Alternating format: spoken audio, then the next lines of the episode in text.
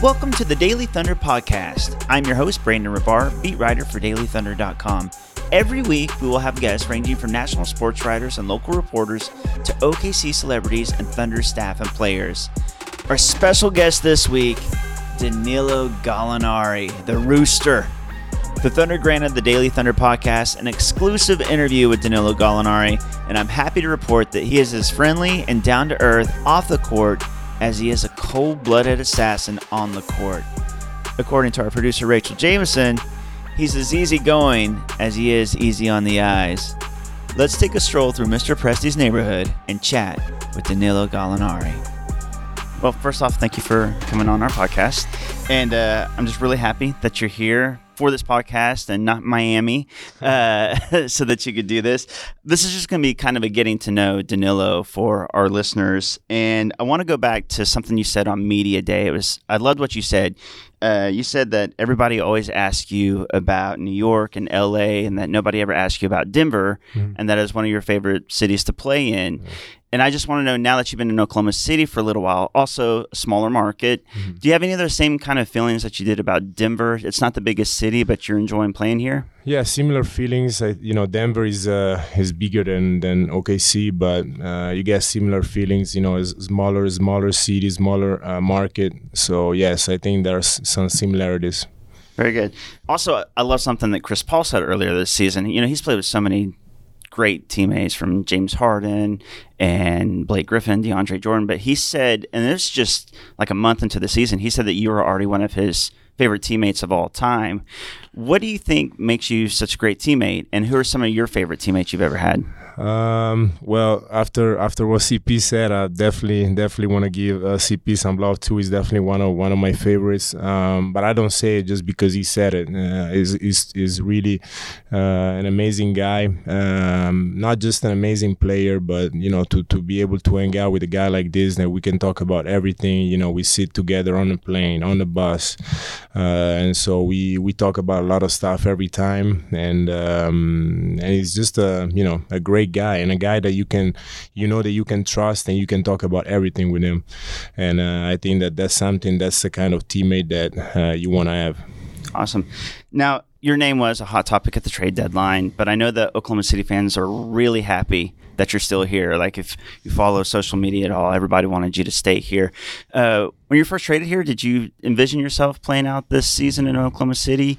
And what do you think about the rest of this season? Um, I think well, I think it's always tough to to change during the season. So to get traded during the season, so I really wanted to stay uh, to stay here. Especially, I think it's tough to leave such a great uh, atmosphere, uh, great teammates, a group that is winning when you're winning. You know, and, and you go to another city, another team is always tough. I think so. Uh, you know, I wanted wanted to stay and um, coming into the season, I was very excited. It was just a new chapter in my life, and like every new chapter, uh, you're always excited. Now we won't hold you to this, but Thunder fans do want to. Is there any chance that Danilo Gallinari is on this team next season?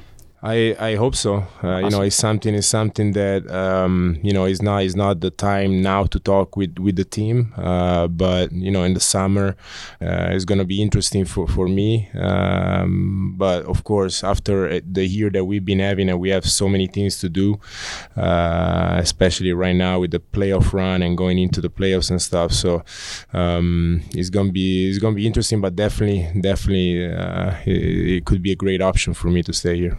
That's fantastic. uh, now, I did want to talk to you. You had a unique bond with Kobe Bryant in that he was raised in Italy from the time that he was six years old. He spoke Italian, and I know that he spoke to you in Italian, and he gave you advice, and he always had so many great things to to say about you. I saw that he said that he thought you'd be an all star one day. He just always praised you. Looking back on it now, how special are those memories with with Kobe and that unique mm-hmm. bond and the things he said about you? Uh, well, I have great memories, like you said, and I can say you know so many stories uh, about uh, Kobe and, and me. Uh, but you know, um, it's, it's tough. It's something that is always tough to talk about, even when that happened, and even now uh, that has been you know uh, some days is always still tough to talk about it, but you know, it was. Um, I only have great memories about him. Not just as a player, you know, was one of the best ever, but as a person, I had you know only great memories, and and I can only say great things about him. That's awesome. Now I know that uh, in Italy, your your dad was a professional basketball player. Uh, was that a motivation for you to become great? Because you started playing professional ball at 16 mm-hmm. years old in in Italy. So was watching your dad growing up being such a great player was that motivation for you? Yeah, for sure, for sure. I grew up in the basketball world, and to see I was going to see him practicing every day, uh, following him throughout his career. I was very young, so I don't have a lot of memories, but for sure, uh, the fact that he was a great player, and for me to have him at home and talk about you know uh, basketball and see uh, the way that he views life and basketball is it was just great, and of course, it was a great motivation for me. Now, you've also said that you miss your mom's cooking. Uh, mm-hmm. How often do you get to get your mom's cooking? Is she ever uh, here? What's your favorite uh, dish that she cooks? She usually comes here for Christmas, so I don't get to see her a lot. But uh, and that's why Christmas is the best time because she's she's there every day and she's cooking every day. Um, and so you know I miss I miss that. And then in the summer when I go back to Italy, I see her again, and that's when uh, the cooking starts again. And so it's it's it's amazing.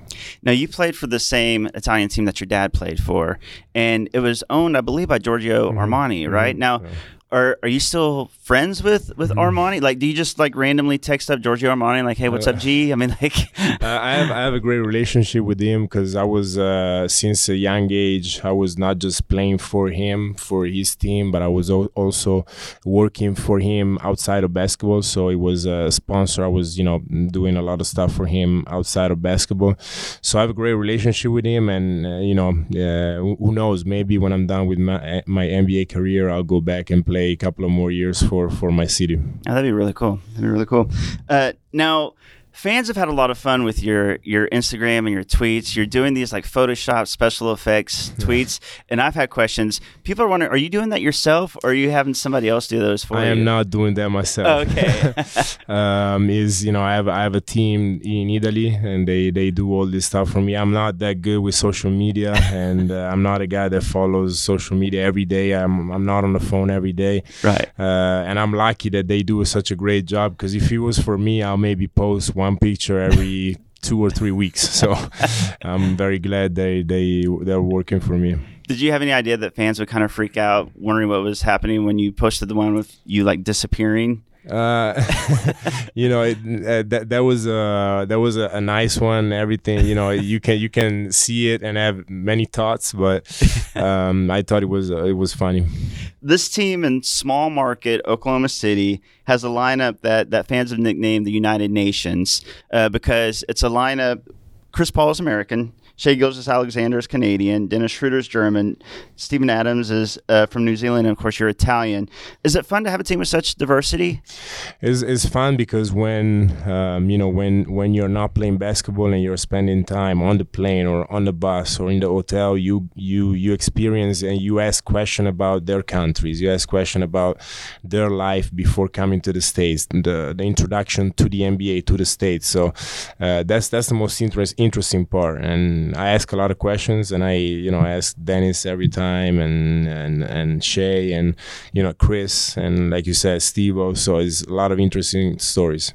Now, I read a piece that you did actually, and you said that you're a really good ping pong player mm-hmm. And you're pretty competitive. Yeah. Uh, so, how good are you? And I know that in LA you had somebody to play with. Have you mm-hmm. found anybody in Oklahoma to play with yet? Uh, no, because in LA it was easy because we had the ping pong table at the practice facility. So I ah. got to talk to somebody here to make make sure that we got a ping pong table at this facility too, because we don't have it yet. um, so it was easy to play right after every every practice. Uh, but yeah, ping pong, I'll say after basketball is the sport that I that I can do better. Really? Mm-hmm. Okay. We'll we'll talk to to the people about that. See what we can do for you. Just the last couple questions. I know that you've made it to playoffs three times, but you've never made it to the second round. Do you think four times? Four times. I'm sorry. I'm sorry. We'll edit that out so I don't sound so stupid.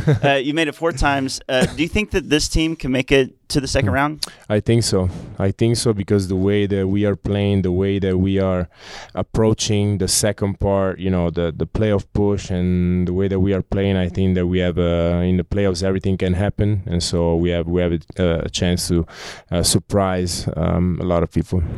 last question. Your first playoffs, I believe, was that against Oklahoma City. Yep. So, so how weird is it going to be now? Your first playoffs was against Oklahoma City, and I know the crowd can be really loud. Yeah. Uh, how weird is it going to be now if you make the playoffs, which it's going to happen? Uh, how weird is it going to be to have Loud City cheering for you instead of against you? Um, I love it. I love it. I honestly can't wait. I remember that feeling coming here and playing against OKC, and I don't want to have that feeling again. So I want to have that feeling playing for OKC, and so uh, it's gonna be it's gonna be crazy. Perfect. Fans are looking forward to it. They're happy you're here. Thank you so much, Danilo, for coming on the show with us. Thank you.